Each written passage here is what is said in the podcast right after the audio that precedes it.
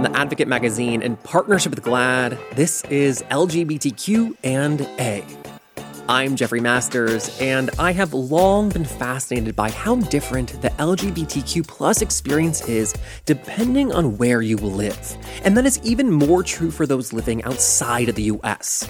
In fact, when we talk about the LGBTQ plus experience and use that phrase, most often we're talking about the Western LGBTQ plus experience.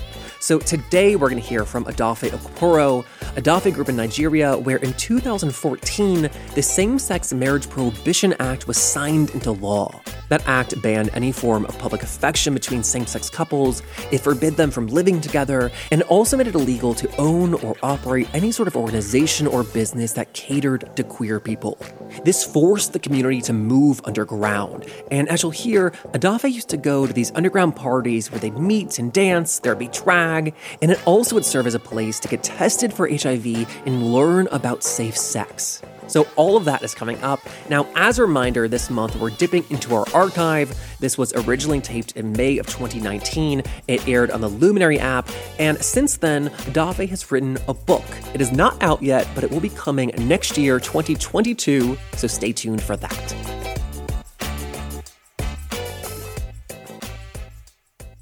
There was a law that passed in 2014 in Nigeria that made same sex relationships illegal. I want to definitely get to that, but before, while you were growing up, what was the general feeling and attitude towards gay people?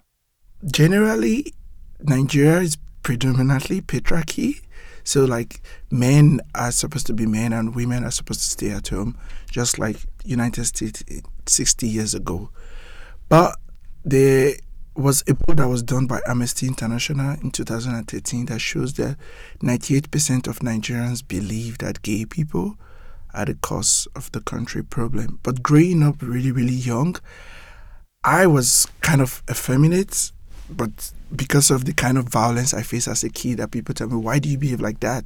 You should play soccer. Things like that made me kind of change how I behaved to become on the extreme right, to be like very, very masculine. And I grew up in a predominantly Christian environment, and the Christian religion, they don't believe that you should be gay. Like if you are gay, you are possessed by a demonic spirit or some things like that. So it's really a long way for me to fight through all those kind of thoughts and really say that I am gay. It's hard to grow up in such kind of settings and think that you are gay. Wow. So when did you start to feel comfortable telling people? So people who are in closets always know that it is hard to come out of your closet. It is very difficult. I fought with myself almost three years. I dated a girl. I joined the church seminary. I I became a Pentecostal pastor. Like all these things were like I knew that I'm gay, but I just don't want to believe I was gay. But one day I was reading on the internet and I saw a quote from Avimik that talked about how we give power to our oppressors by not allowing ourselves to be our true selves. So I ran out on the feed and I was saying to myself, Am I really gay? Things like that. So one day I went on the internet and I discovered a gay dating app called Manjam. It's popular in like Arab and some parts of Africa back then. What's it called? Manjam. Manjam. Gotcha. So on Manjam, I met a guy who told me that if you have feelings for other guys, you will be gay. And that's when I said, oh, maybe I'm gay. Wow. How old were you? 19. But before then, I've had like maybe masturbated with a guy or like played with a guy, but I didn't accept that I was gay until I was 19. And so, was there any form of gay community or any community like in Nigeria where you were growing up? When I was growing up, I didn't find community because I was a Christian gay guy in hiding. But when I grew up and really, really accept my sexuality, I created a community. And that was what led me to where I am today. By the means of creating community is HIV rate among gay men in Nigeria is very, very high. So they have what they call underground parties.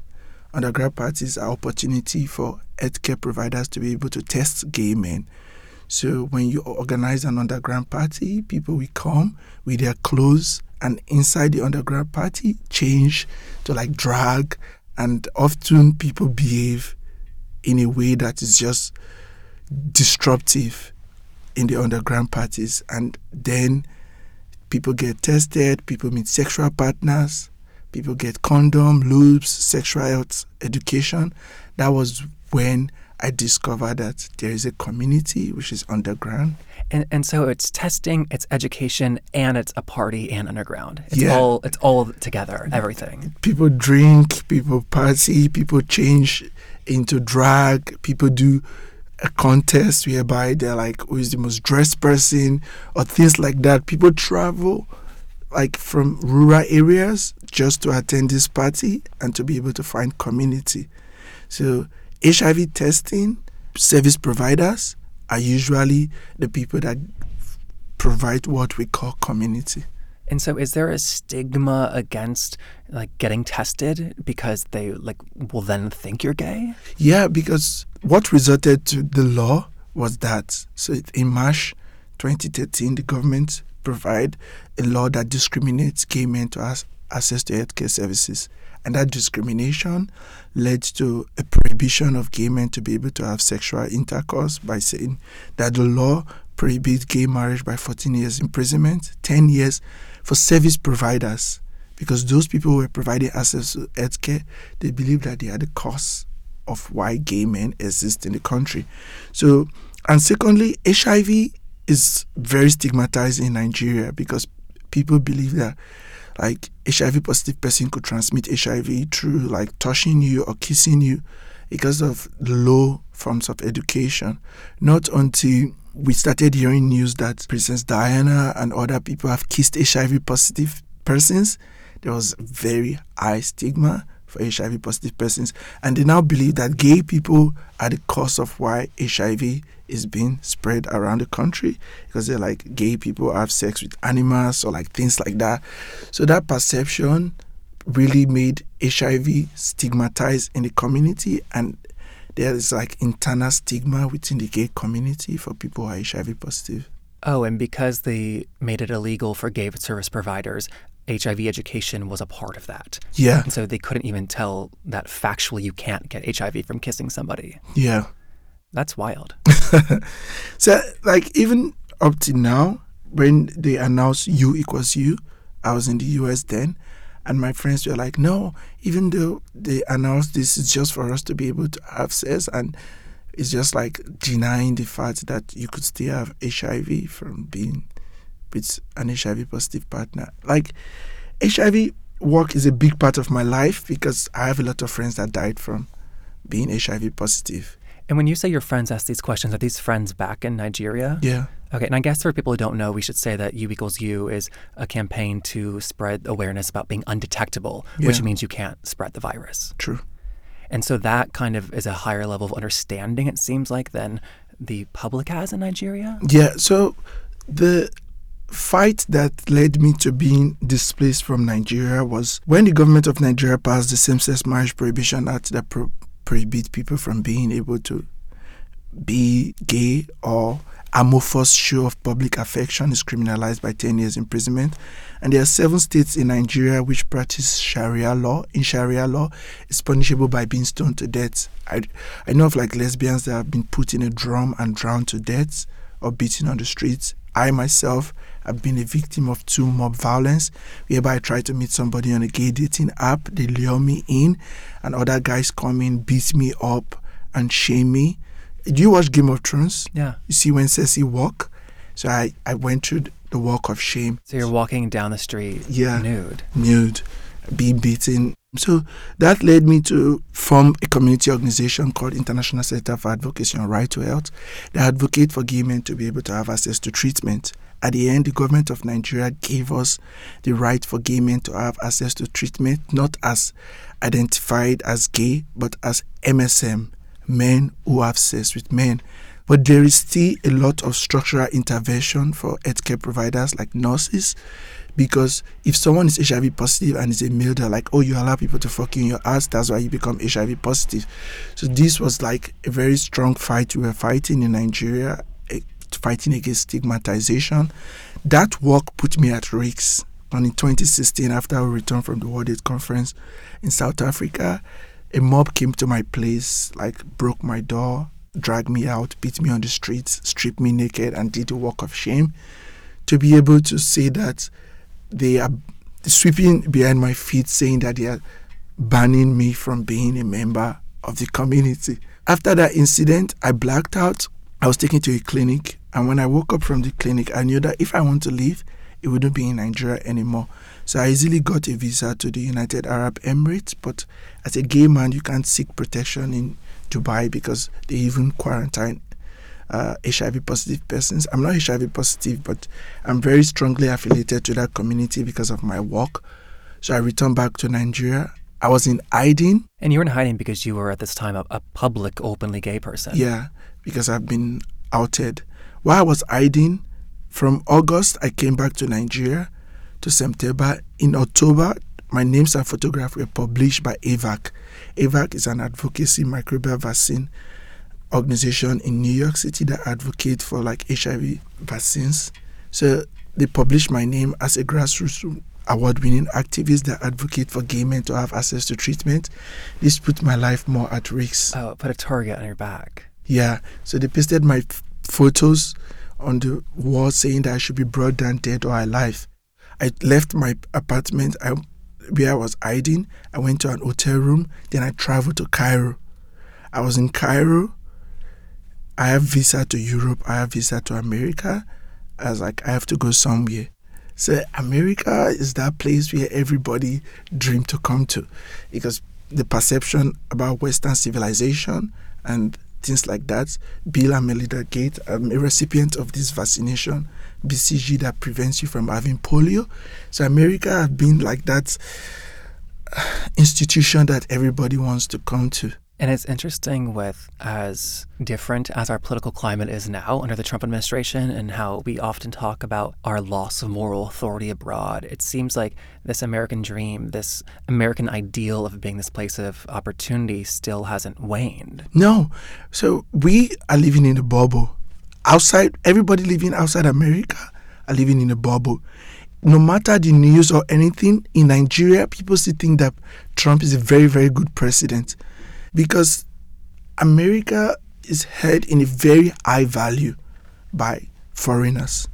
So, not until I came into New York City and they told me that I asked for protection, I don't have family or friends here, and they told me that we have to take you to a detention center.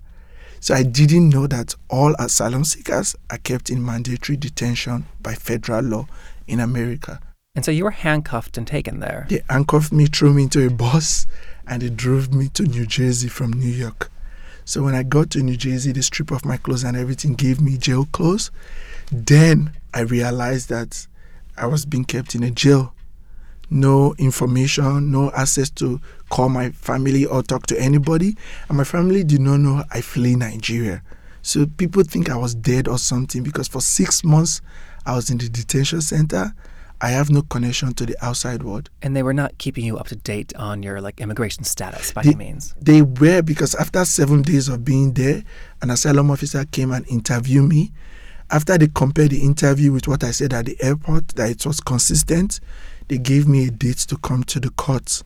Then I was looking for pro bono legal counsel because I came to America with less than two hundred dollars, and lawyers cost like fifteen thousand to thirty thousand dollars. And I got legal representation from Immigration Equality. They represent asylum seekers who are LGBTQ or HIV positive. So when I got the legal representation, we went to court and filed for asylum. So they said, the judge said, I know that LGBTQ people in Nigeria are persecuted, but how can you prove to me that you are a gay man from Nigeria? So I have a friend who works with USAID knows that I was working for this organization because USAID was funding my organization, came to testify in court that he knows me from Nigeria. He had photo of both of us in Nigeria. So it was easy for me to prove beyond doubt. The award was online. My lawyer logged in and screenshot my Grindr profile, Manjam profile, all the gay profiles. I have my picture on them. And I went to the AIDS conference in South Africa because of my work for gay men.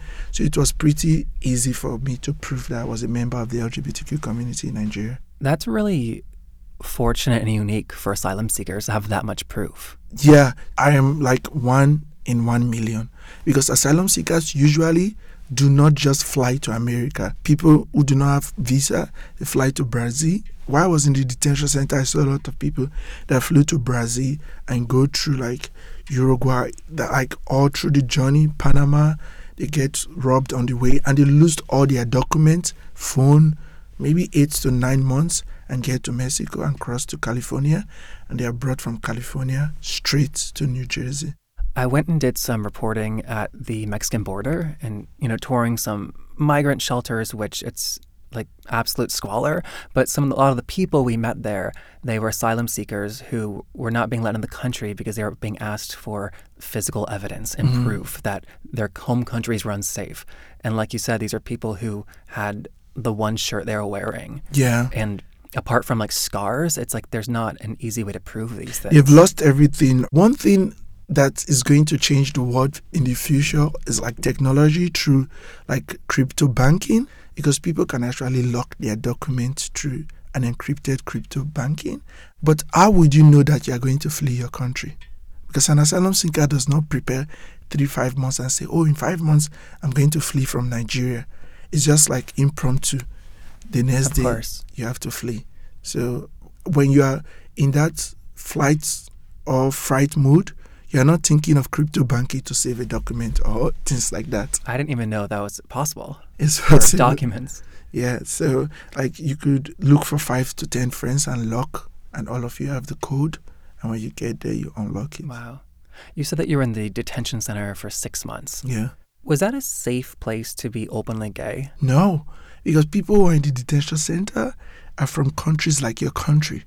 They are from third world countries whereby they still have high rate of homophobia perpetuated against gay people. I, as a gay man that is like kind of a little bit masculine, do not really feel a lot of discrimination. But like transgender people who their birth certificate says male are kept in a male detention center, even though all their features show that they are female. So there's a high rate of like sexual violence can be perpetrated against them. But even me, when somebody got to see my document I'm seeking asylum based on my sexual orientation, all these like South American guys call me maricon. They make joke of me or things like that. I didn't know that maricon was like offensive. So when they say it, I just laugh. And one day, one guy told me that, don't you know that it means faggot or things like that? I was like, oh, that's offensive. But I don't really care because that was not what brought me there.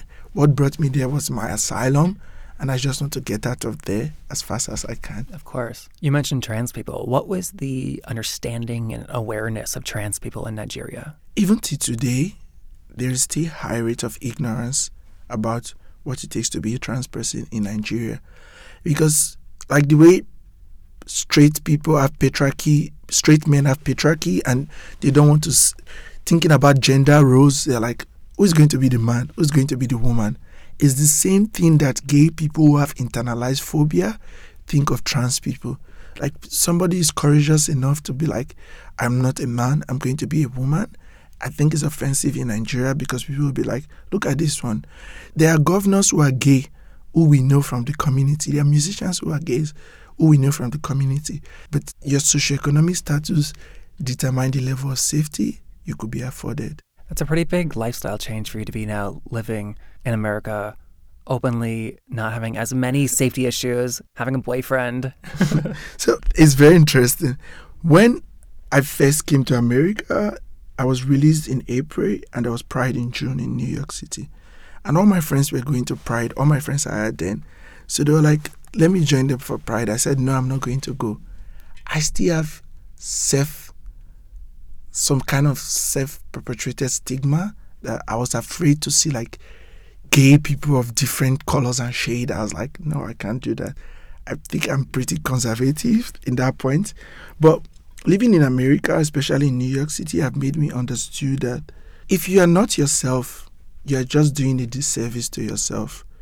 Because when you truly live freely of any judgment, it just gives you that form of life that you never ever expected. Like if I used to tell everybody around me that if I die today, I'll leave a very fulfilled person because I've never able to like feel the quality of life I have right now, smile every day, that this was a dream I have as a child. Like my salary in a year, I think like eight or nine members of my family might not make that a year. So it's not like I don't want to be wealthy. I just want to be happy.